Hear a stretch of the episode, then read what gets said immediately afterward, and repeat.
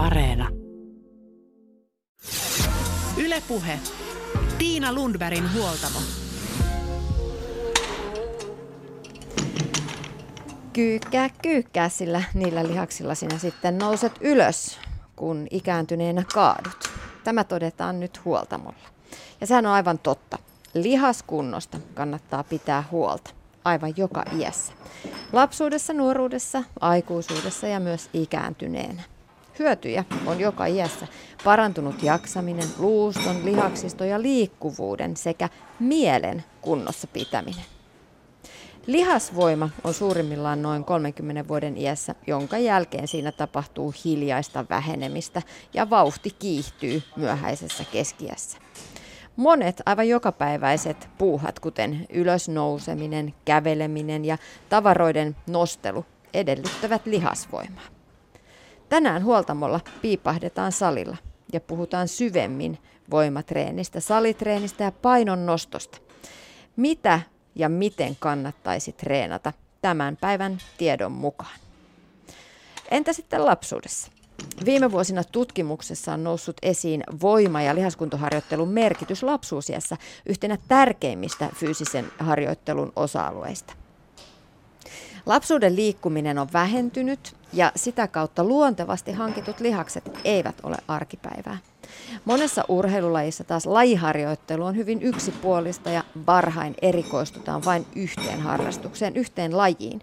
Ja siksi olisi erittäin tärkeää pitää huoli, että treenissä kuin treenissä olisi mukana lihaskuntoa parantavia liikkeitä. Hyvä lihaksisto voi ehkäistä myös rasitusvammoja. Lasten voimaharjoittelusta kertoo meille hetken päästä liikuntafysiologi Petri Jalanko. Mutta aluksi tavataan painonnostovalmentaja Katariina Varis. Lähdetään liikkeelle. Arkiliikunnan merkitystä painotetaan paljon tänä päivänä. Älä istu, kävele, muista tauottaa työtä, nouse ylös, ole aktiivinen arjessa, pyöräile, haravoi. Mutta miksi myös lihaskuntoharjoittelu tai voimatreeni olisi tärkeä? Yle Puhe. No kaikki nämä, mitä sä sanoit äsken, on äärimmäisen tärkeitä tietenkin arjessa, mutta voimaharjoittelu auttaa siinä, että sä pystyt tekemään näitä kaikkia asioita paremmin. Sun, sun kehosta tulee vahva ja toimiva.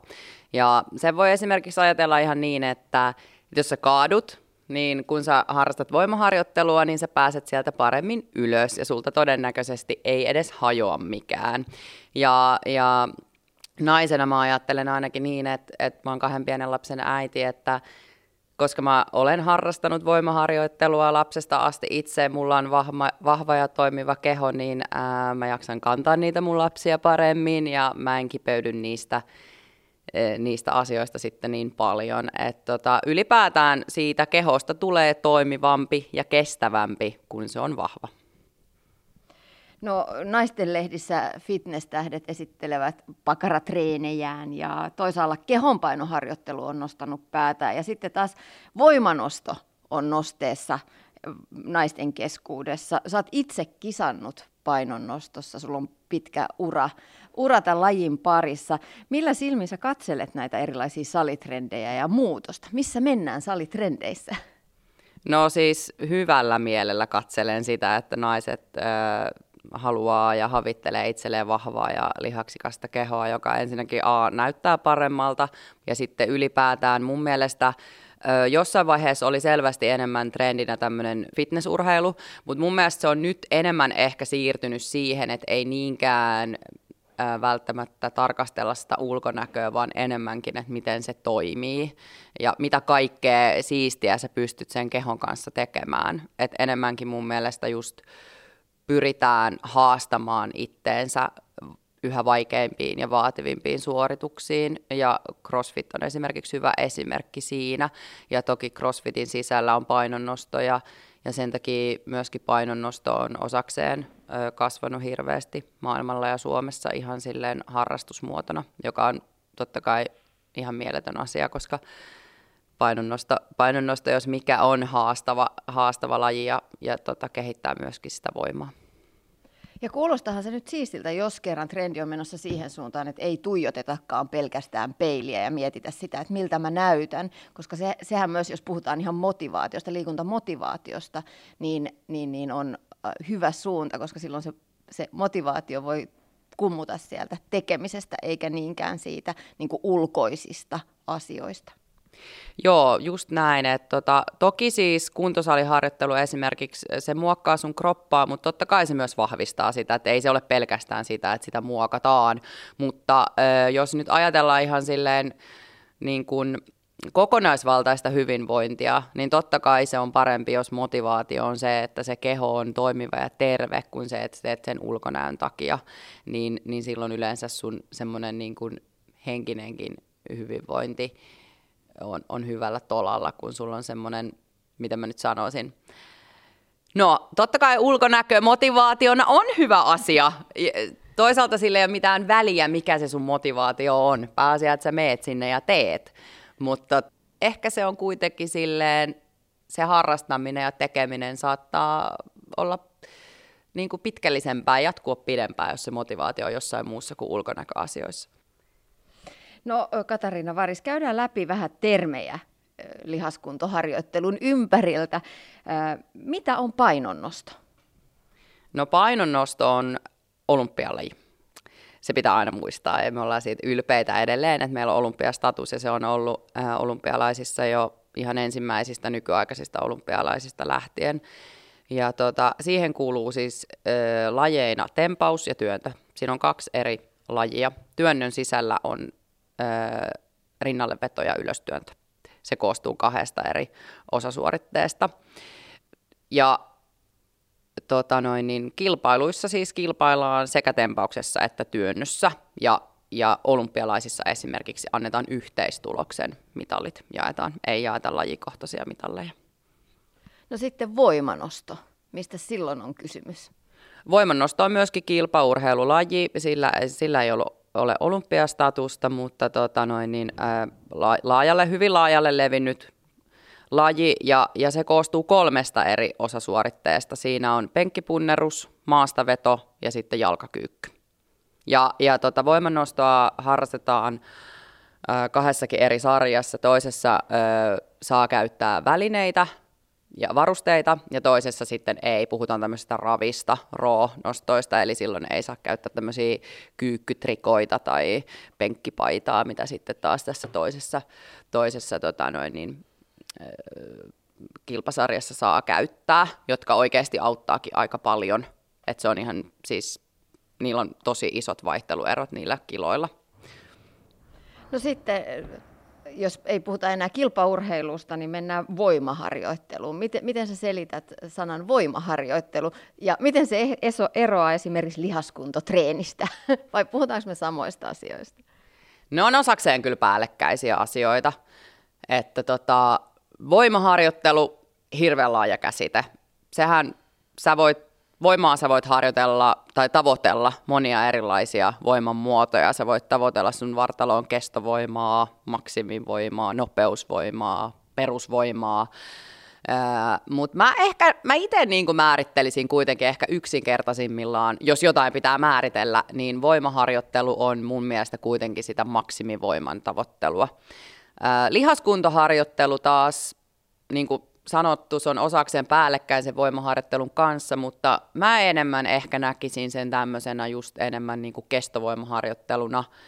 Ehkä tämmöinen monelle naiselle saattaa olla tuttu tämmöinen circuit training-tyyppinen, missä tehdään aika pitkiä toistomääriä suht kevyillä painoilla. Menee sinne kestovoiman puolelle. Mä ehkä, mä ehkä laittaisin sen sinne kategoriaan painonnostovalmentaja Katariina Varis. No sitten, jos, jos omaa lihaksistoa, omaa kroppaa, voimatasoja haluaa alkaa kehittää, niin mitä sitten pitäisi itseltään kysyä ö, ensimmäisenä? Et mihin, mihin, millaiselle salille tästä suuntaan? No joo, se on tosiaankin nimenomaan sitä, että sun pitää itseltäsi kysyä, että mitä sä tavoittelet. Onko sulla kenties motivaationa se, että sä tai niin kuin haluna, että sä haluaisit mahdollisesti kilpailla vielä jossain lajissa, saavuttaa ehkä siellä saralla jotain, vai, vai haluatko sä enemmänkin nimenomaan ää, jotain just tiettyjä muotoja, kehittää tämmöisiä niin yksittäisiä lihaksia sun vartalossa. Et se riippuu tosi paljon siitä, että mitä sä oikeasti tavoittelet. Ja se kannattaakin kysyä itseltään ensin, mitä mä haluan. Jos, sä, jos sun vastaus on se, että mä haluan kivuttoman ja vahvan ja hyvin toimivan vartalon, niin silloin tu, pitää tulla painonnostosalille. Ja sitten jos taas on tuntuu siltä, että okei, että mulla on vähän niin kuin ollut pitkään tässä nyt treenitaukoa ja, ja et, tai välttämättä ei ole urheilu koskaan, niin, niin kuntosaliharjoittelu esimerkiksi on hyvä vaihtoehto aloittaa. Ja, ja laitteen, laitteiden avulla harjoitteleminen niin ei välttämättä vaadi niin paljon just semmoista niin kuin kehon toimivuutta tai, tai, tai tota, vaikka, että jos on esimerkiksi jotain pahoja loukkaantumisia takana, niin kuntosaliharjoittelu on oikein hyvä vaihtoehto siihen, koska niillä laitteilla saadaan sitten blokattua tiettyjä osa-alueita vartalosta. Toki se ei estä painonostokaan harjoittelua, mutta, mutta et se ihan riippuu yksilöllisesti siitä, että mitä sä haluat, mitä sä tavoittelet ja mikä sun niin lähtökohta on ylipäätään. Mutta mun mielestä on kiinnostavaa toi, millä aloitit vastauksen se, että jos haluat vielä kilpailla. Eli tämä aikuisten kilpaurheilu, keski-ikäisten äh, kuntourheilijoiden kilpa, kilpaurheilu on, on nostanut päätään viimeisten parinkymmenen, kymmenen vuoden aikana ehkä enemmänkin. Joo, maratoneja on juostu, mutta et itseään voisit haastaa myös crossfitissä, voi haastaa jopa painonnostossa, voimanostossa keski-ikäisenä ja myös naisena. Kyllä, Joo, siis esimerkiksi Masters painonnosto tota noin, niin, kilpailuissa on ihan mieletön määrä naisia.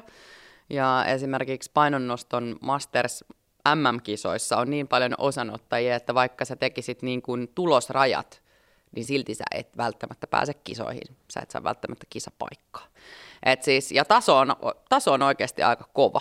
Et ei, ei puhuta ihan mistään niin kuin pilipalikisoista. Et siellä kyllä oikeasti niin kuin on todella paljon osanottajia ja taso on kova. Se, se, on, tota, se on erittäin hienoa. Että, e, no, toki miesten, miesten harrastaminen on ihan yhtä hienoa, mutta et jos miettii sitä, että kun mä oon 2000-luvun alussa aloittanut painonnoston, niin kuin erikoista se oli ylipäätään naisena harrastaa, ja nyt sitten keski-ikäiset naiset harrastaa ja tekee sitä vähän niin kuin että se on jo vähän enemmän kuin harrastus. Et ei sitä nyt voi sanoa niin kuin miksikään ammattimaiseksi kilpaurheiluksi, mutta se on kuitenkin paljon enemmän kuin harrastus, että se on elämäntapa. Puhutaan kohta vielä enemmän nimenomaan naisten voimaharjoittelusta, mutta ensin vähän tällaisia yleisempiä linjoja. Jos nyt itse miettii niitä omia tavoitteitaan harjoittelussa ja ajattelee vaikka, että no tavoitteenani on saada sellainen kiinteä, jäntevä ja vahva kroppa, niin miten pitäisi sitten alkaa treenata? Monta kertaa viikossa ja niin edespäin. No, kyllä mä sanoisin, että toki taas riippuen tosi paljon sun omasta lähtötilanteesta ja onko sulla siellä entistä urheilutaustaa nuoruudesta, varhaisaikuisuudesta ja, ja onko sulla taustalla minkälaisia asioita, mutta kyllä semmoinen nyrkkisääntö on, että kahdesta kolmeen kertaan viikossa olisi sitä hyvä tehdä, että kahdella kannattaa aloittaa ainakin ja pikkuhiljaa lisätä. Mun mielestä missään tapauksessa ei kannata tehdä sitä virhettä, että aletaan sitten niinku eletään sille ja joka aamu ennen töitä mennään salille ja sitten sit se loppuu parin kuukauden päästä. Et pikkuhiljaa ja sitten lisäten sitä intensiteettiä. Pitäisikö sitten viikon mittaan jotenkin jaotella sitä treeniä vai voiko vetästä, jos tekee nyt kaksi tai kolme treeniä viikossa, niin koko kroppa läpi joka kerralla? No mun mielestä työssä käyvä ihminen, mahdollisesti perheellinen, niin kannattaa enemmänkin ajatella se sillä tavalla, että miten sä saat sen sinne sun kalenteriin sopivasti niin, että tulee varmasti mentyä sinne. Et tota, jos sitten tekee itselleen liian vaikeaa, niin se loppuu kyllä tosi nopeasti. Mutta kyllä mä nyt sanoisin, että järkevin olisi e- ehkä esimerkiksi joku maanantai, keskiviikko, perjantai, tiistai, torstai, lauantai rytmitys, jos käy kolme kertaa. Jos käyt vain kaksi, niin esimerkiksi tiistai ja perjantai. Et selvästi on lepopäiviä siellä välissä. Jo, ja lepopäivien aikana, kun sä lepäät voimaharjoittelusta, niin on hyvä sitten tehdä jotain peruskuntoa ylläpitävää, ihan kävely, uinti, pyöräily, yleinen ulkoilu, luonnossa liikkuminen. No kuinka nopeasti Tämän kaikki haluaa tietää. Kuinka nopeasti tulee tuloksia, jos aloittaa? Tietenkin se oma lähtötaso vaikuttaa siinä, mutta, mutta et, voiko odotella jo kuukauden päästä, että ne painot nousisi nopeammin, no, helpommin ylös? No siis voi, voi. Jos, a, jos asiat tehdään viimeisen päälle, niin tuloksia voi oikeasti niin kuin näkyä nopeastikin.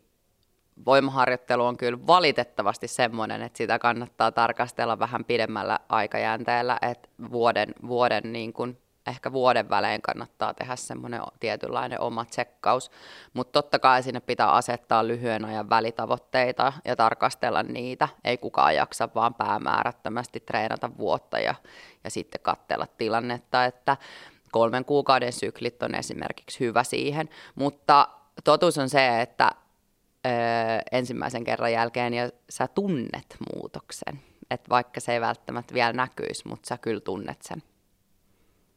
Niin, ja sitten tietenkin tähän liittyy myös tekniikoiden oppiminen ja tällaiset asiat, jotka vaikuttaa myös siihen niin kuin positiivisesti niihin, siihen tunteeseen, että, että vaikka ei voimaa vielä olisi tullutkaan, niin on ehkä oppinut jonkun pienen nyanssin, vaikka jos nyt puhutaan vaikka rinnalle vedosta. No, puhutaan vielä tarkemmin treenaamisesta. Alkuverryttely. Miten voimaharjoittelijan kannattaisi äh, äh, lämmitellä? No esimerkiksi painonnosto treeniä varten me lämmitellään niin, että me tehdään jonkin verran liikkuvuutta tota, lisääviä, kehoa avaavia liikkeitä, mutta sitten me tehdään myös ö, jonkin verran semmoista ö, päälihasryhmiä aktivoivia lämmittelyliikkeitä. Et esimerkiksi jos me tiedetään, että me tullaan käyttämään vaikka takareisiä kovasti siinä treenissä, niin semmoista pientä esiaktivaatiota on hyvä herätellä niitä lihaksia, että hei, kohta teidän pitäisi toimia, teidän pitäisi lähteä niin kuin duuniin sieltä.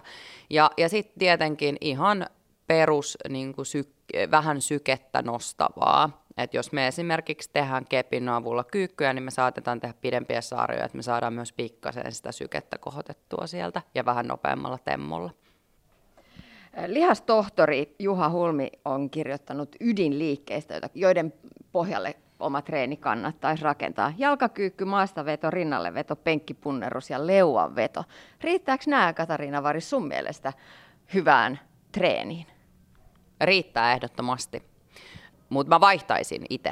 Penkkipunneruksen tilalle mä vaihtaisin istuen tehtävän pystypunnerruksen, johtuen siitä, että meillä aika monella rintalihakset kiristää aika pahasti jo valmiiksi. Me tehdään istumatyötä, me ollaan vähän semmoisessa kyssyssä asennossa, se alkaa, rintalihas alkaa sieltä kiristää. Toki se, toki se myös heikkonee, heikkenee ja sitä kautta se kiristyy, mutta mä Mä kuitenkin vaihtaisin sen pystypunnerukseen, koska siinä tulee myöskin keskivartalolle enemmän äh, tota, noin niin vastetta.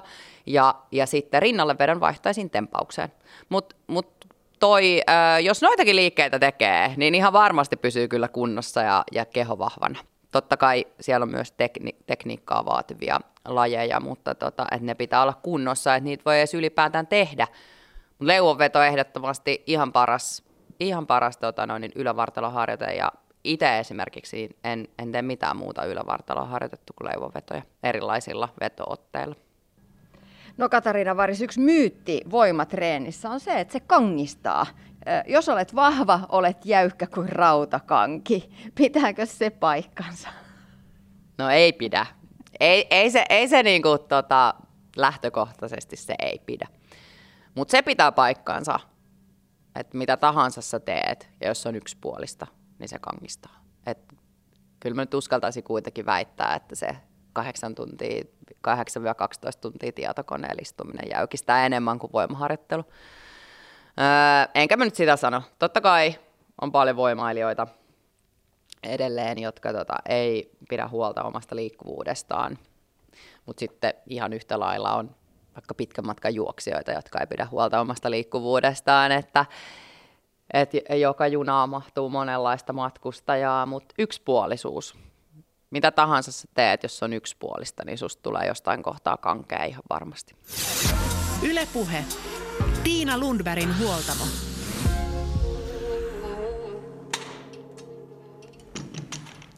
Näin totesi painonnostovalmentaja Katariina Varis. Hänet tavataan uudestaan vielä ohjelman loppupuolella, mutta nyt lasten voimaharjoittelun pariin. Aikuisten voimaharjoittelusta puhuttaessa ensimmäinen mielikuva on raudan nostaminen ja painojen kolistelu. Ehkä siksi joillain nousee epäilys esiin, kun samaan lauseeseen laitetaan voimaharjoittelu ja lapset. Aika piintynyt ajatus on myös se, että voimaharjoittelun voisi aloittaa vasta murrosien jälkeen. Nyt tavataan liikuntafysiologi Petri Jalanko, joka on tehnyt fysiikkavalmennusta junnuurheilun parissa ja valmistelee nyt väitöskirjaa liikuntafysiologiassa. Miten liikunta vaikuttaa lasten aivo- ja valtimoterveyteen, on hänen tutkimuksensa aihe. Mistä tulee ajatus siitä, että lapset ja nuoret voisivat aloittaa voimaharjoittelun vasta murrosiän jälkeen? Lähdetään kisahalliin. Maailma paranee puhumalla. Niin, näitä myyttejä on itse asiassa aika paljon liittyen voimaharjoitteluun ja mistä sitä tietää, mistä ne on syntynyt. Monesti saattaa ajatella niin, että lasten ja nuorten pituuskasvu olisi pitänyt olla päättynyt ennen kuin voimaharjoittelu voi aloittaa, mikä ei nyt tietysti pidä ollenkaan paikkaansa. Mutta saattaa esimerkiksi tähän niin liittyä. Mutta voimaharjoittelua silti on aina tehty ö, urheiluharjoituksissa. Nyt me ollaan kisahallilla Helsingissä. Me edessä harjoittelee telinevoimistelijoita. Ja jos katsoo esimerkiksi tästä tyttöjen nojis, nojapuuharjoittelua, niin kyllähän siellä aika vahvasti voimaa tehdään, aika rajuakin voimaa. Joo, pitää ihan paikkaansa. Ehkä semmoinen näkökulma voimaharjoittelusta on monesti ollut semmoinen, että nostellaan raskaita painoja, levytankoja, kahvakuulia, käsipainoja. Mutta mä laajentaisin vähän sitä käsitettä siitä voimaharjoittelusta. Nyt kun katsotaan näiden telinevoimistelijoiden harjoittelua, niin hehän tekee paljon tuommoisia erilaisia eläinliikkumisia ja kehonpainoharjoitteita, jotka sopii erinomaisesti tämän ikäisille 6-12-vuotiaille lapsille. Ja vähän vanhemmillekin. Aikuisten telinevoimistelutreeneissä tehdään myös karhunkäyntiä. No juuri näin, että, että oikeastaan niin kuin mä en katsoisi sitä, niinkään sitä ikää, vaan enemmänkin sitä, että mitä se lapsi tai nuori osaa, eli enemmänkin sitä taitotasoa. Jos lapsella ja nuorella on jo niin kuin hyvä taitotaso ja he osaa tehdä kehon painolla erilaisia harjoitteita, niin voi hyvin ottaa lisäpainoa mukaan, käsipainoja, kahvakuulia ja niin edespäin. Eli enemmänkin eh, kiinnittäisi huomiota siihen harjoitteluikään. Niin, eli lapsuudessa voidaan ottaa jo kevyitä painojakin mukaan harjoitteluun. Joo, e- ehdottomasti. Eli, eli tärkeintä on se, että, että se lapsi ja nuori hallitsee ne perusliikkeet, hallitsee jo vähän ö, oman kehon painolla tehtäviä liikkeitä, hallitsee ö, erilaisia esimerkiksi näitä eläinliikkeitä tai muita, joita tehdään alkuverryttelyssä. Eli Tärkeintä on se taitotaso, millä tasolla se lapsi on ja sen perusteella sitten voidaan suunnitella niitä lasten voimaharjoituksia. Eli tästä kun vedetään se, se sillä tavoin vähän yhteen, niin ei voida ajatella ehkä niin, että, että siellä otetaan se yksi jääkiekkojoukkueellinen poikia ja, tai tyttöjä ja laitetaan sitten kaikki yhtä aikaa tekemään niitä kahvakuulatreenejä, vaan se pitäisi katsoa vähän yksilöllisemmin sen lapsen oman kehitystason mukaan. No juuri näin, juuri näin. Ja, ja joskus on ollut vähän jakoa siihen, että, että on ikään kuin se kronologinen ikä ja sitten on se biologinen ikä. Ja joissakin näissä vanhoissa urheilijan polkumalleissa on sitten suositeltu, että pitää seurata sitä enemmänkin sitä biologista ikää. Eli lapset ja nuoret voi tietysti olla niin kuin biologiselta iältään hyvin eri vaiheessa, mutta ehkä sitä biologista ikääkin tärkeämpi asia on se, että mitä se lapsi ja nuori osaa ja sen mukaan sitten, sitten tota niin, asettaa sitä harjoitusohjelmaa. Ja just tämmöisessä niin jääkiekkojoukkojen tapauksessa, niin tietysti ymmärrän, että se on hankalaa, kun on 20 jääkiekkoilijaa, niin asettaa heille jokaiselle yksilöllisiä harjoituksia, mutta esimerkiksi niin, että jakaa sen joukkueen kolmeen tai neljään osaan ja sitä kautta sitten, sitten tota, niin, vähän niin kuin yksilöllistää sitä harjoittelua. No voima on yksi fyysinen ominaisuus muun muassa motoriikan, liikkuvuuden, kestävyyden, koordinaation joukossa. Ja mä törmäsin itse brittiläisten valmentajien lopputulokseen ja ajatukseen siitä, että tässä yhteydessä englanniksi käytetty strength eli voima, vahvuus, olisi yksi tärkein, tai oikeastaan tärkein tällainen niin kuin fyysinen ominaisuus, jota kannattaisi kehittää läpi lapsuuden. Miltä se sun mielestä kuulostaa? No joo, tämä on tämmöinen englantilaisten tutkijoiden urheilijapolkumalli, mihin sä viittaat. Ja se on nykyään erittäin suosittu ja perustuu ihan, ihan kyllä niin tutkittuun tietoon. Voiman merkitys on suuri, koska oikeastaan niin kaikessa liikkumisessa tarvitaan voimaa. Tarvitaan voimaa ja tarvitaan motorista ää, taitavuutta. Ja tässä heidän urheilijapolkumallissaan niin on oikeastaan kaksi asiaa nostettu, voisiko sanoa niin kuin tärkeimmiksi ominaisuuksiksi. Toinen on tämä motorinen taitavuus ja toinen on tämä voima, joita pitäisi niin kuin molempia harjoitella ihan niin kuin lapsuudesta sitten niin kuin aikuisuuteen saakka. Ja miten se sitten tapahtuu, siihen mennään ihan kohta, mutta nimenomaan tässä taas tullaan niihin eläinliikkeisiin. Eli karhun käynti, niin kuin mä tuossa äsken mainitsin, sitten on rapukävelyä, on pupuhyppyjä, on kissakävelyä, niin edespäin. Tällaiset liikkeet pitää sisällään sekä voiman että sen motorisen oppimisen. Joo, kyllä. Että esimerkiksi nämä eläinliikkeet, ne on erinomaisia ihan alkuverttelyliikkeinä. Ää, lapsille niin voi oikeastaan niin kuin kokonaisen harjoituksen muodostaa erilaista kehonpainoja eläinliikkumisista. Sitten jos puhutaan niin kuin vanhemmista ää, urheilijoista, niin eläinliikkumiset sopii erinomaisesti esimerkiksi ää, alkuverttelyn yhteyteen. Et pitäisi päästä pois siitä ää, vähän niin kuin perinteisestä alkuverryttelyajatuksesta, että nostetaan vaan kehon lämpötilaa ja juostaan esimerkiksi kenttää ympäri. Tämmöiset erilaiset kehonpainoliikkeet tai eläinliikkumiset tai vaikka temppuradat, esteradat, niin ne opettaa siis motorisia taitoja, ne kasvattaa voimaa ja sitten myöskin nostaa sitä kehon lämpötilaa. Eli nämä on kaikki erinomaisia alkuverryttely tapoja alkuverrytellä, erityisesti esimerkiksi lapsille ja nuorille. No lasten liian vähäisestä liikkumisesta ollaan oltu viimeisen vuosikymmenen jo, tai ehkä jopa aiemminkin jo tosi huolissaan, eikä syyttä. Lapsilla tulee arkiliikuntaa huomattavasti vähemmän kuin esimerkiksi meillä vähän vanhemmilla ää, aikuisilla. Voisiko voimaharjoittelu ja nimenomaan just tämän tyyppinen kehonpainoharjoittelu olla yksi avain siihen, että saataisiin sitä lasten liikkumattomuutta jotenkin toiseen suuntaan? No joo, toi oli erittäin hyvä nosto. Siis on ihan tutkittua ää, tietoa siitä, että tämmöinen niin kuin lasten ja nuorten voimaharjoittelu on yhteydessä siis parempiin motorisiin taitoihin. Ja kun, kun lapset ja nuoret ää, saavuttaa parempia motorisia taitoja, niin se tietysti mahdollistaa monipuolisen ää, liikkumisen. Eli ehdottomasti niin voimaharjoittelulla on, on myös niin kuin liikkumista edistävä vaikutus. Toinen sitten, jos Toi tietysti on niin kansanterveyden näkökulma. Sitten jos mennään niin kuin, lasten ja nuorten tämmöiseen niin kuin kilpaharjoitteluun, niin voimaharjoittelullahan pystytään ennaltaehkäisemään loukkaantumisia, mikä on sitten niin kuin tietysti hirveän olennaista, kun puhutaan ihan tämmöistä niin kilpaurheilijamaisesta harjoittelusta.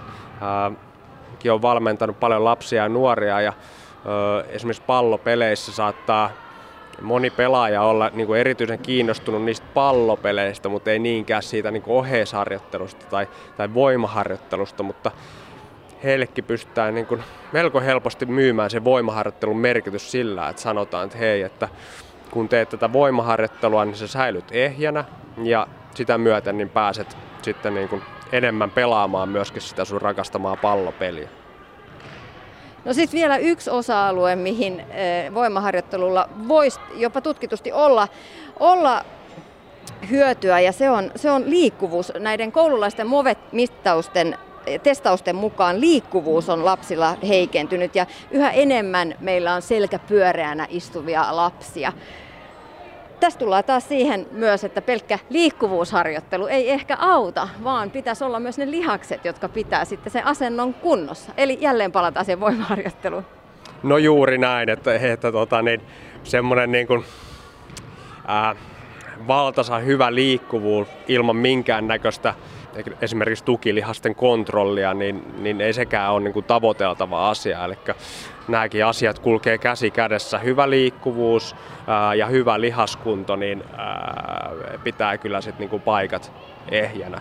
Ja taas tullaan tähän, että, että niin kuin voimaharjoittelulla voidaan myös edistää sitä liikkuvuutta. Eli tehdään täysillä liikeradoilla, niin varmasti se liikkuvuuskin paranee. No mitä se sitten voisi olla, jos puhutaan ihan konkreettisesti liikuntafysiologi Petri Jalanko lasten ja nuorten voimaharjoittelusta. Mitä se olisi alle kouluikäisenä parhaimmillaan?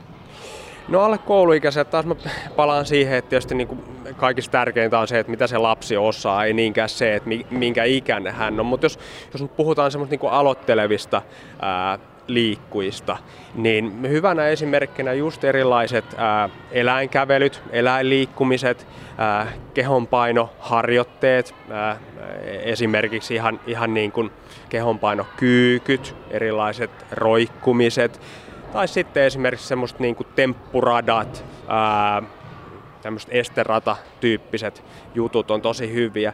Tosin niissäkin pitää myöskin sit niinku valmentaja olla vastuussa siinä, että et ei ikään kuin niinku päästä vaan lapsia niinku juoksemaan sitä ja, ja me itse kahville, vaan niinku seuraa sitä tekemistä ja sit tarpeen tullen ää, korjaa niitä liikkeitä. Ää, eläinliikkumisissa, niin, niin niissä monesti kun lapsille sanoo, että nyt liikutaan liikutaan vaikka niin kuin gorillat liikkuu, niin nehän monesti sen niin kuin tajuaa, että okei, näin, näin se gorilla liikkuu, mutta niissäkin pystyy sitten ohjaamaan erilaisilla semmoisilla, niin vaikka laittaa tonne selän päälle jonkun, jonkun tötsän tai jonkun, jolloin se ranka pysyy suorana ja niin edespäin. Eli tavallaan vähän niin kuin ohjaa oikeaan suuntaan, mutta ei, ei kuitenkaan liikaa lähde neuvomaan, koska, koska se, se niin kuin, pahin virhe on se, että, että kun neuvot ihmistä, ihmistä kävelemään, että vasen jalka eteen ja oikea käsi eteen, niin se, sehän on ihan varmaa, että se menee aivan niin kuin sekaisin siitä, että mitä, mitä mun piti tehdä. Eli, eli yrittää pitää mahdollisimman simppelinä ohjeet, mutta jollain pienillä kikoilla niin ohjata siihen oikeaan tekniikkaan. Ää, nämä kolme asiaa, eli temppurata, tämmöisiä esteratoja, eläinliikkumiset ja sitten erilaiset kehonpainoharjoitteet, kyykyt, niin edespäin on tosi hyviä. Sitten kun nämä alkaa olla hallussa, niin sitten pystytään ihan niin kuin etenemään tämmöisiin niin kuin lihaskuntoharjoitteisiin, mitä ihmiset yleensä pitää niin kuin perinteisenä lihaskuntoharjoitteena. Voi jakaa vähän niin kuin muutamaa eri tasoon. Ensimmäinen taso on, on se, että pystyy ylläpitämään jotain tiettyä asentoa. Esimerkiksi jos opetellaan punnertamaan, niin, niin lapsen pitää eka pystyä pitämään se punneruksen yläasento hyvänä. Ja sen jälkeen, kun se yläasento pysyy hyvänä, niin sitten voidaan lähteä tämmöistä niin kuin eksentristä lihastyötapaa, lihastyötapaa tekemään, eli niin kuin laskeutumaan siihen punnerusasentoon. Ja sitten viimeisenä on sitten se ihan niin kuin punnerus, eli tehdään laskeudutaan alas ja punneretaan ylös. Ja vasta sitten, kun tämmöinen kehonpainoharjoitteet on kunnossa, niin voidaan ottaa siihen sitten esimerkiksi jotain käsipainoja ja muita, lähteä tekemään käsipaino penkkipunnerusta ja niin edespäin. Eli asteittain tavallaan lähdetään kehittämään sitä niin kuin lihaskuntoa. Eli nyt jälleen palataan tähän samaan, mitä tämä telinen voimistelusalilla tapahtuu. Eli liikkeitä rakennetaan asteittain. Et ensin harjoitellaan vaikka se pyöriminen selällä ja sit siitä vasta lähdetään etenemään sinne kuperkeikkaan. Niin samoin myös lihaskuntoharjoitteissa voi harjoitella niin kuin asteittain kohti sitä niin kuin ikään kuin oikeaa aikuisten liikettä. Joo, tuo oli erittäin hyvä pointti. Eli niin kuin just tuossa äsken viittasi, että hirveän usein me valmentajat mietitään sitä, että millä painoilla ja kuinka monta toistoa ja kuinka monta kertaa viikossa. Me on näitä harjoittelu erilaisia muuttujia, mutta olen monesti puhunut siitä, että, että niin kuin tämmöisiä aloittelevilla lapsilla ja nuorilla, myöskin vanhemmilla, vanhemmilla liikkujilla, niin tämä itse liike on myöskin yksi muuttuja.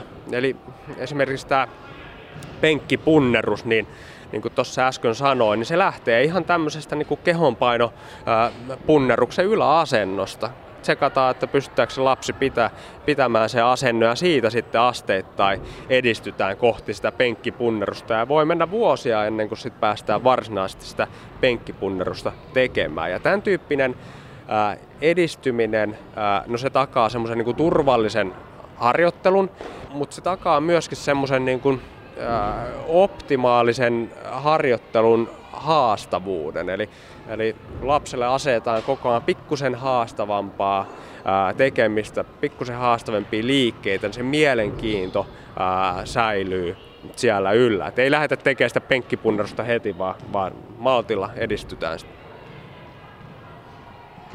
No sitten vaikka sä sanoitkin äsken, että ei mennä ikäluokan tai iän mukaan, vaan ehkä enemmänkin lapsen taitojen mukaan, mutta jonkinlaisia motorisia taitoja kehittyy kyllä lapsilla siinä sieltä päiväkoti-iästä, kun mennään esimerkiksi koululaiseksi, sitten alakouluikäiseksi. Minkä tyyppistä se voi sitten se harjoittelu olla siinä vaiheessa, kun ollaan jo koululaisia ja ne motoriset taidot alkaa olla jo vähän paremmat? No joo, siinä vaiheessa sitten, kun aikaisemmin puhuttiin, että se pääpaino on niissä kehonpainoharjoitteissa ja eläinliikkumisessa, niin jos, jos nämä niin kuin perusasiat on jo kunnossa, niin siinä vaiheessa voidaan ottaa erilaisia harjoitusvälineitä, eli lisäpainoja mukaan. Voidaan ottaa kahvakuulia, käsipainoja, ää, levytankojakin mahdollisesti mukaan ja lähteä pikkuhiljaa rakentamaan niin kuin haastavempia liikkeitä ää, kohti. Mutta jos puhutaan vielä alakouluikäisistä, niin, niin ää, se voiman kasvu tapahtuu pääosin tämmöisten niin kuin hermostollisten mekanismien kautta. Eli ää, lapsilla ei ole vielä tämmöisiä niin kuin, ää, murrosien tai aikuisuuden ää, tuomia niin kuin, ää, anabolisten hormonien ja testosteronin muiden tuomia etuja siihen lihaskasvuun, niin silloin se harjoittelu niin pitäisi edelleen olla semmoista, sanotaanko niin kuin, ää, motorisia taitoja ää, kehittävää, ää, semmoista, ää, sanotaanko niin kuin täysillä liikeradoilla voima- ja taitoharjoittelua yhdistettynä. No entä sitten, kun alkaa tämä kasvukausi tulla eteen. Tytöillä vähän aiemmin. Tytöillä saattaa sitten kymppi vuodesta ylöspäin lähteä jo niin kuin pituuskasvu vauhtiin. Pojilla se tulee vähän myöhemmin. Mitä silloin pitää ottaa huomioon?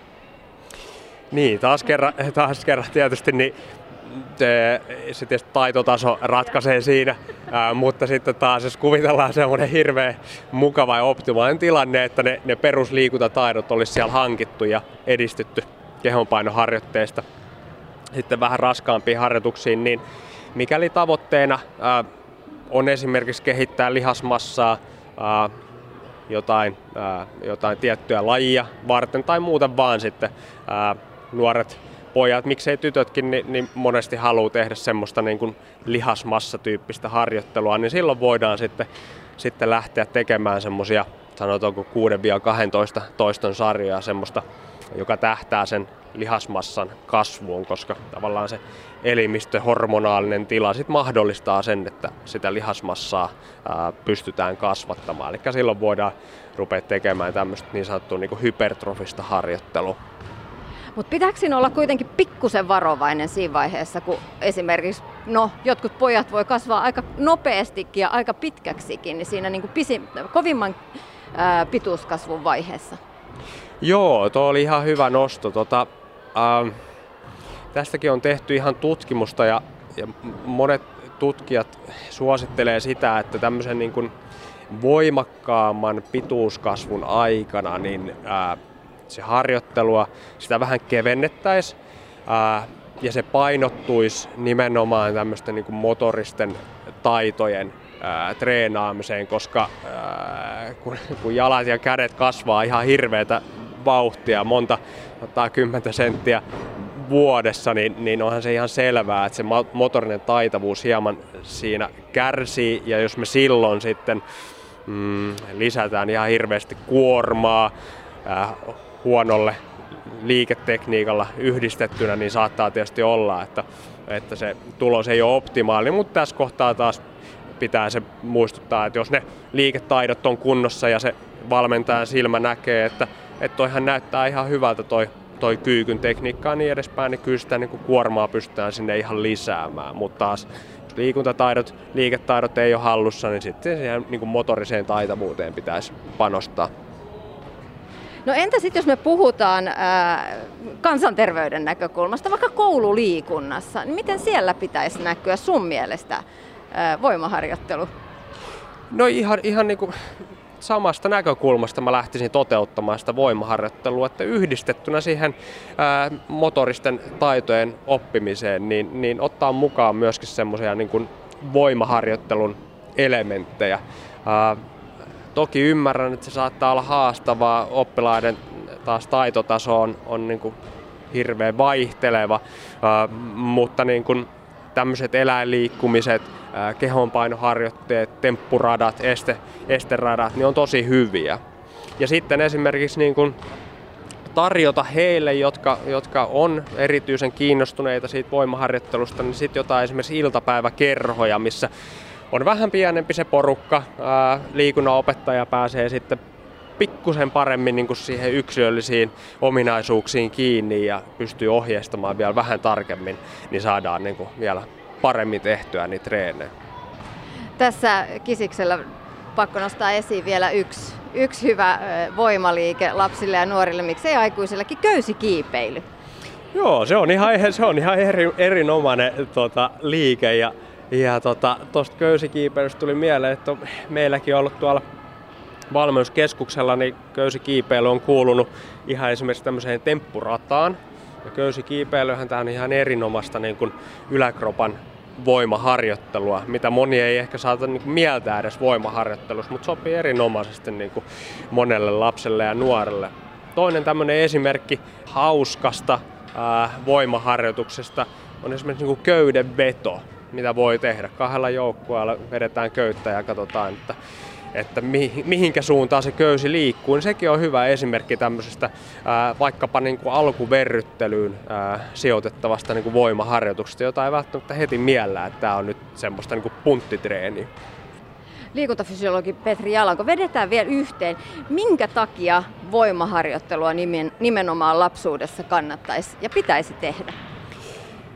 No tähän on monta syytä. Siis voimaharjoittelu ää, ehkäisee sydän- ja verenkiertoelimistön sairauksia, voimaharjoittelu vahvistaa luustoa, voimaharjoittelu ennaltaehkäisee loukkaantumisia, ei olla puhuttu tämmöisestä niin kuin henkisestä hyvinvoinnista.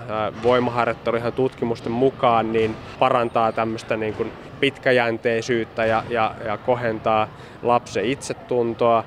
Jos tavoitteena on kilpailla jossain tietyssä lajissa, niin voimaharjoittelu edistää nopeuden ja kestävyyden ja taito-ominaisuuksien kehittymistä. Ja ihan viimeisenä niin voimaharjoittelu kehittää motorisia taitoja ihan jokaisella lapsella ja se mahdollistaa sitten taas myöhemmin aikuisena niin tämmöisen monipuolisen liikkumisen.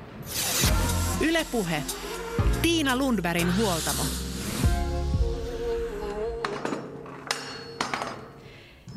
Edellä kuultiin liikuntafysiologi Petri Jalangon ajatuksia lasten voimaharjoittelusta ja nyt palataan tänne Tempausareenalle painonostovalmentaja Katariina Variksen Juttusille. Sä teet myös paljon työtä lasten ja nuorten parissa. Miksi sun mielestä nimenomaan painonnosto lajina voisi olla erinomainen ihan joko ykköslajiksi jo siellä lapsuudessa tai sitten toisen lajin rinnalla? No, painonnosto kehittää lapsen liikkuvuutta ja kehonhallintaa ja siis yleistä taitoa. Ja siitähän aina paljon puhutaan, että lapsuudessa pitäisi harrastaa ja harjoittaa lajeja ja, ja liikkeitä, jotka kehittää semmoista taitoa, mi, mi, mitä voi sitten jalostaa myöhemmässä elämänvaiheessa vielä enemmän, mutta tiet, niin kuin, tietyt semmoiset taidon määrät olisi hyvä saavuttaa lapsuudessa. Ja painonnosto, jos mikä on taitoharjoittelua. Sen tekniikka on äärimmäisen vaikea, mutta toisaalta siellä on semmoisia hyvin luontaisia asioita, mitä lapset nimenomaan tekee. Ja lapset oppii todella nopeasti painonnoston liikkeet. Koska se tekniikka on haastava, niin ne painot pysyy väkisinkin kevyinä, jolloin ei tule mitään niin kuin vaaratekijöitä – ja, ja siis taakkanahan käytetään ihan, meillä on lasten tankoja, jotka painaa 2,5 kiloa, lapsille on tehty ihan omanlaisia tankoja, tai sitten on ö, kilon rautakepukoita, tai sitten ihan pelkkä harjanvarsi. Ja sen lisäksi mä kyllä kannustan aina siihen, että aikaisessa vaiheessa opeteltaisiin niin kuin oikeita suoritustekniikoita, joka sitten auttaa siihen, että kun sen aika on, että oikein varsinaisesti aloitetaan semmoinen intensiivinen voimaharjoittelu, niin ne tekniikat on jo valmiiksi opeteltuna. Ja, ja sitten on helppo siitä, siitä lähteä liikkeelle, mutta ää, tosiaan painonnoston perusasiat, sun liikkuvuus pysyy varmasti kunnossa jos sä vaan niin kuin läpi sun lapsuuden ja sen vaiheenkin jatkat niitä ihan tiettyjä muutamiakin liikkeitä, niin esimerkiksi lantion seudun liikkuvuus, joka helposti jumittuu murrosiessa, niin pysyy, pysyy hyvänä. Mitä nämä tämmöiset tietyt liikkeet on? No tempaus, vala, valakyykky, sillä on rakkaalla lapsella monta nimeä, mutta mihin aikaisemminkin viittasin jo se, että tanko kautta keppi leveällä otteella, kädet ylhäällä suorana, käydään syväkyykyssä. Se on valakyykky, niin, niin se on ihan, se on, se on semmoinen liikkuvuuden mittari, että ei, ei, ei parempaa ole monia vanhempia voi mietityttää just tällaisissa liikkeissä se, että no entäs ne polvet, ja ne lasten polvethan linksuu sinne tänne ja menee sisäänpäin ja toisilla kääntyy ulospäin ja niin edespäin. Mitä sä ajattelet valmentajana, kuinka rankkaa, rankkoja liikkeitä nämä on polville esimerkiksi? No me aina sanotaan niin, että tota, eihän sitä ihmiskehon niveltä olisi tehty sellaiseksi, että jos ei se kestäisi sitä kyykkyyn menoa että sinne vaan. Että meidän, meidän nivelet on tehty liikkuvaksi tiettyihin asentoihin ja sinne ne saa mennä. Juttuhan on se, että me rakennetaan siihen ympärille lihasta, mikä tukee sitä, ottaa vähän taakkaa siltä niveleltä. Et tota, mitä sitten, jos esimerkiksi keski-ikäisenä on kulu, kulumaa polvessa, jos, jos sulla on siinä lihasta ympärillä.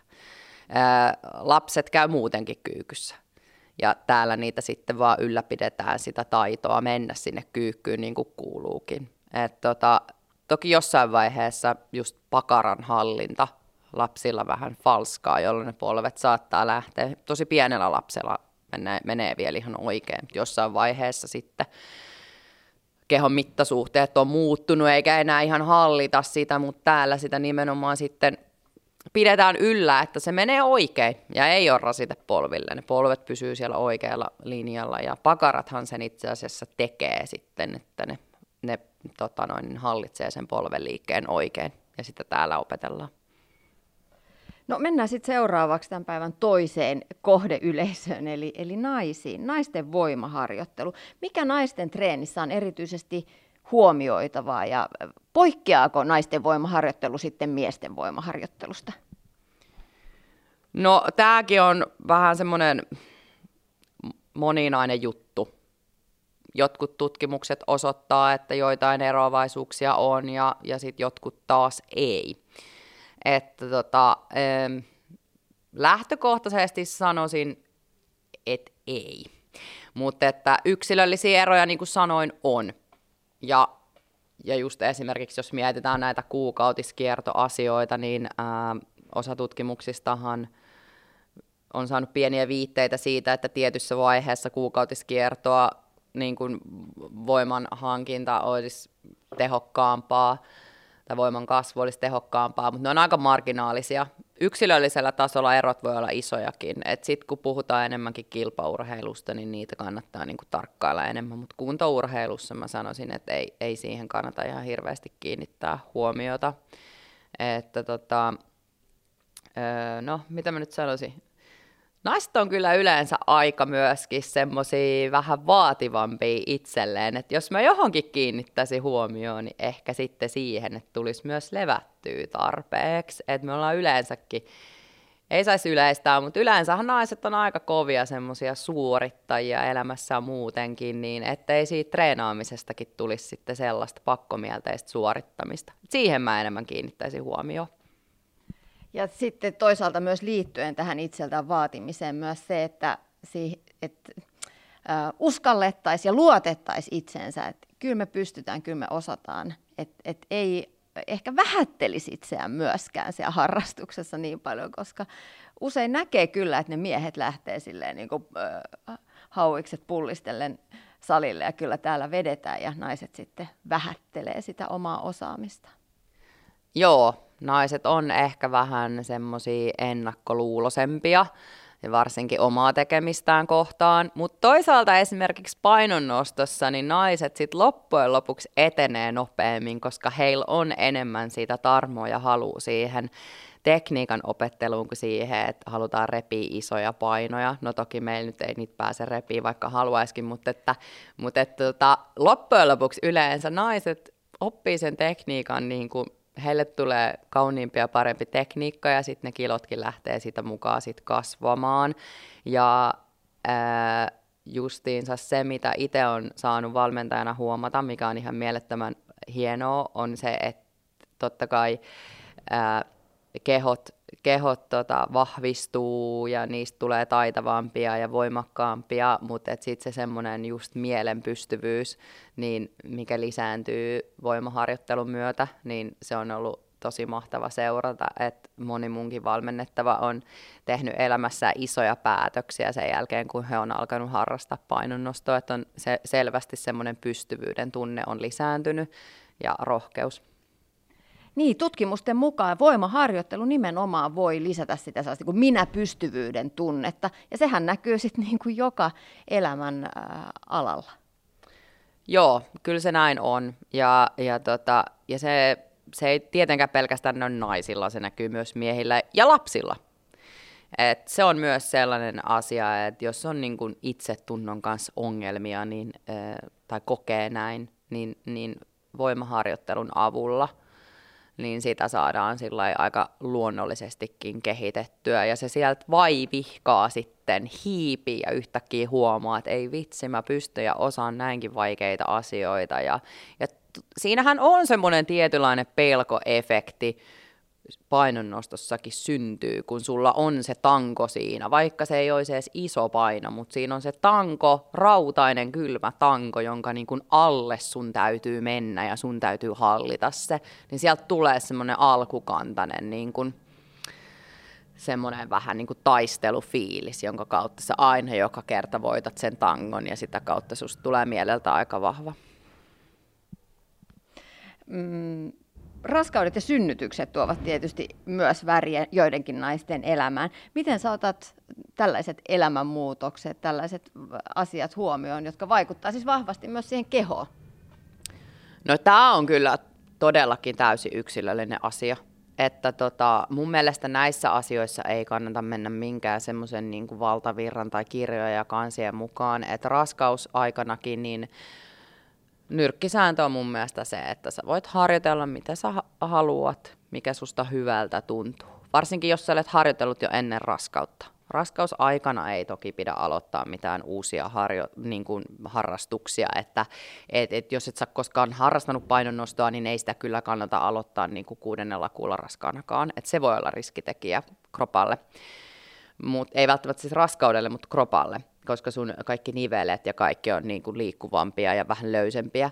Mutta tota, synnytyksen jälkeinen elämä on myöskin semmoinen asia, että et ihan riippuen siitä, että miten se raskaus on sitten loppujen lopuksi mennyt, miten synnytys, onko ollut, onko ollut tota keisarileikkaus vai, vai ala, alatiesynnytys, miten kaikki sy- hommat on mennyt, jälkitarkastuksen jälkeen, neuvolan jälkitarkastuksen jälkeen, mä kyllä yleensä suosin, että sitten käytäisiin vielä ihan äitiysfysioterapeutilla varmasti katsoa kaikki hommat kuntoon ja sitten pikkuhiljaa voidaan alkaa aloittaa. Vielä mitään hirveän niin semmoisia ponnistavia liikkeitä ei aleta tekemään, missä tulee myöskään mitään isoja venytyksiä tuonne vatsan seudulle, mutta lähdetään pikkuhiljaa semmoisilla liikkeillä, milloin aletaan sitten, niin kuin saadaan aktivoitua niitä lantion pohjan lihaksia ja, ja sitten pienillä liikkeillä, pienillä liikeradoilla lähdetään etenemään. Et, mut yksilöllisesti mennään ja, ja nytkin mulla on, mulla on yksi asiakas, joka on tuossa muutama kuukausi sitten synnyttänyt, niin justiin, justiin tota noin, niin puhelinpalaveria pidettiin, että koska hän sitten mahdollisesti voisi ekan kerran tulla. Että nykyään kyllä onneksi ymmärretään se, että aika pian saa jo tulla, mutta tietyissä asioissa pitää olla tarkkana. Ne suorien vatsojen treenaamiset kyllä, niin ne, ne saa jättää ihan hamaan tulevaisuuteen. No entäs sitten seuraava muutoksen vaihe naisen elämässä on se, kun vaihdevuodet lähestyy. Eka toireet voi olla jo varhaisimmillaan nelikymppisenä, jopa alle nelikymppisenä. Miten se vaikuttaa kehoon ja sitten toisaalta treenaamiseen? No sehän on iso mullistus keholle tietenkin. Hormonitoiminta muuttuu täysin, hiipuu pikkuhiljaa osaltaan. Ja, Mutta mä sanoisin näin, että öö, se, se pitäisi olla melkeinpä sitten se ihan viimeisin vaihe, jo kun aloitetaan se voimaharjoittelu. Et tota, öö, se, tota, se on iso mullistus keholle, mutta voimaharjoittelun avulla voidaan saada asioita niin kuin tosi paljon helpotettua. Voimaharjoitteluhan vahvistaa luustoa. Se voi, on, on tutkittu ja pystytty todistamaan, että se voisi jo, niin kuin estää osteoporoosin syntymisen. Ja, ja koska vaihdevuosien aikana rasva-aineenvaihdunta heikkenee ja voimaharjoittelun avulla taas sitä voidaan yrittää ylläpitää. Et siinä on monia eri asioita, mitkä, tota noin, niin, mitkä on positiivisia vaikutuksia siihen. Ja ylipäätään sun lihas, lihakset alkaa heikkenee, lihasvoima alkaa vähenee, niin voimaharjoittelulla sä voit sitä ylläpitää. Ja taas pitää muistaa se kehon toimivuus. Ylläpitää kehon toimivuutta. Et tota, niin, ei, ei ole mikään este. Treeniä vaan. Lopuksi vielä painonnostovalmentaja Katariina Varis, kolme tärkeintä pointtia ää, punttitreenistä. Että miten se harrastus, se treenaaminen olisi kehittävää, mielekästä ja myös turvallista? Ainahan harrastamisen pitää olla jollain tavalla hauskaa ja sen pitää tuoda sulle jollain tavalla jotain hyvää. Että mulla on asiakkaina sellaisiakin, jotka ei, ei, ei oikeasti edes tykkää tästä painonnostosta. Ne on vähän niin kuin joka päivä sit, kun, tai joka kerta, kun tulee vähän semmoinen, niin vitsi. Mutta kun ne tietää, että ne saa siitä niin hyvän olon, ja he, se auttaa heitä esimerkiksi tekemään työtä, ää, ha, tota, hammaslääkärit ja lääkärit, kirurgit, jotka tämmöisissä ää, vähän huonoissa työasennoissa joutuu työskentelemään, saa ihan hirveästi esimerkiksi apua painonnostosta sen pitää olla hauskaa tai sen pitää su- tuoda sulle jotain hyvää. Ö, ammattitaitoinen valmentaja ja oikeanlaiset suoritustekniikat. Siinäpä se. Ja sitten vaan salille, niin. Ylepuhe. Tiina Lundbergin huoltamo.